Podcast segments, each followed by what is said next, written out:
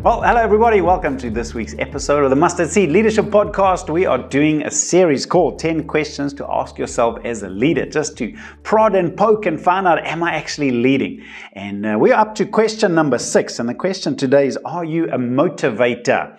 Now, if you want some extra questions and the notes, they're all available to download. So if you haven't been to our Mustard Seed Leadership Podcast website, go and have a look and you can subscribe and get those notes. So, what does it mean to be a motivator? That word motivate means to inspire or to give someone a reason to do something. Now, a leader, part of a leader's job is exactly that, is to put in the motivation, the inspiration and the courage to help people do what God has called them to do. Numbers 27, our key scripture for this journey, 15 to 17 says, Moses said to the Lord, May the Lord, the God who gives breath to all living things, Appoint someone over this community to go out and come in before them. I like that little phrase, before them, who will lead them out and bring them in so the Lord's people will not be like sheep without a shepherd. That aspect of going before people, that people would see, similar to what we learned about, are you an example? But now it's more than just being an example. It's actually bringing the enthusiasm and passion to inspire people to want to follow that example.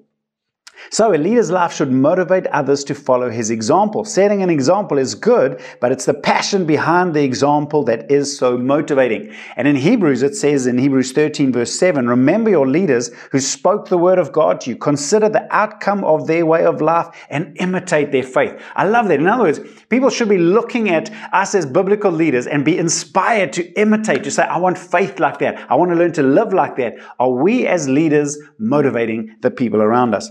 So, the ideal leader is one whose very life and lifestyle motivate others to want to be like them. So, we've got a list here of a couple of areas in our lives. And so, I'm going to go through them and uh, ask some questions. So, area number one setting an example, motivating people in terms of to reverence God, your reverence for God. The leader's passion for loving God should be contagious to those they lead. Someone sold out to God is so inspiring to the people around them. How's your passion for the Lord? Are people inspired when they see your hunger for God, your enthusiasm to serve the King and the kingdom? Secondly, to appreciate his people. The genuine love of a biblical leader should motivate the people they lead to give their all for God. This is expressed through taking time to thank people and encourage them and recognize their contributions. The power of appreciation is so much. Your appreciation can inspire others, not just to do something once, but something done once and is appreciated will be done again and again. Are you appreciating people and in that way inspiring and motivating them?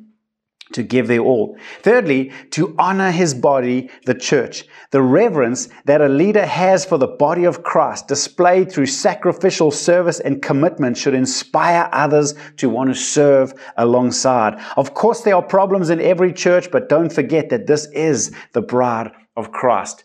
What is your attitude towards the church? Now, I know what it's like as a pastor. Sometimes we can get frustrated and grumble about our leaders and this and that, and there are problems. But at the same time, our passion for the body of Christ, the bride of Jesus, it should motivate others to want to have that same love and commitment to his bride. What about in the area of praise and worship? The elders in heaven set the example of bowing down before the Lamb and laying their crowns at his feet. Similarly, our exuberance in worshiping the Lord should motivate others to worship. Be passionate.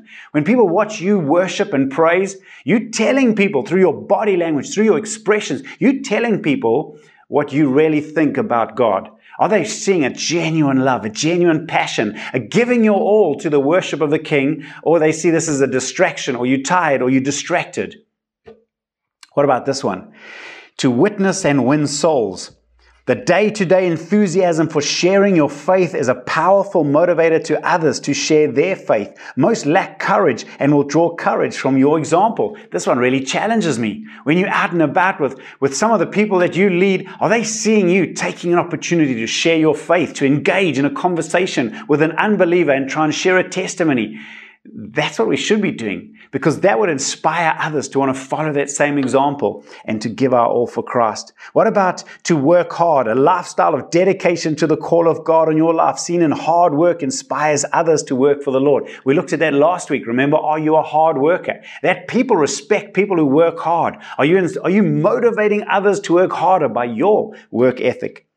To be inconvenienced. The attitude of a biblical leader, which is enthusiastic, positive, thankful in all circumstances, gracious, will motivate others to adjust their attitudes as well. Remember that we might not be able to choose our circumstances, but we can always choose our attitude. The attitude that you are choosing is influencing, is it motivating for the good or for the bad? Choosing the right biblical attitude is a powerful leadership tool. And then lastly, to give sacrificially, even financially. Paul used the example of the Macedonian churches in 2 Corinthians 8 to motivate the church in Corinth to be sacrificial in their generosity. Same principle applies to us. Our sacrificial generosity will motivate others to do the same. In all these different areas of our life, remember people are looking at your example, but it's the attitude, it's the passion and enthusiasm behind your example that's really going to be motivating to follow suit. So I want to give you just a, a quick example. I love this little verse. It's always challenged me so much. The church in Corinth might not have realized how they were acting as leaders simply because of the power of their enthusiastic example. Their enthusiasm motivated other churches into action. Have a look at this verse in 2 Corinthians chapter 9 and verse 2.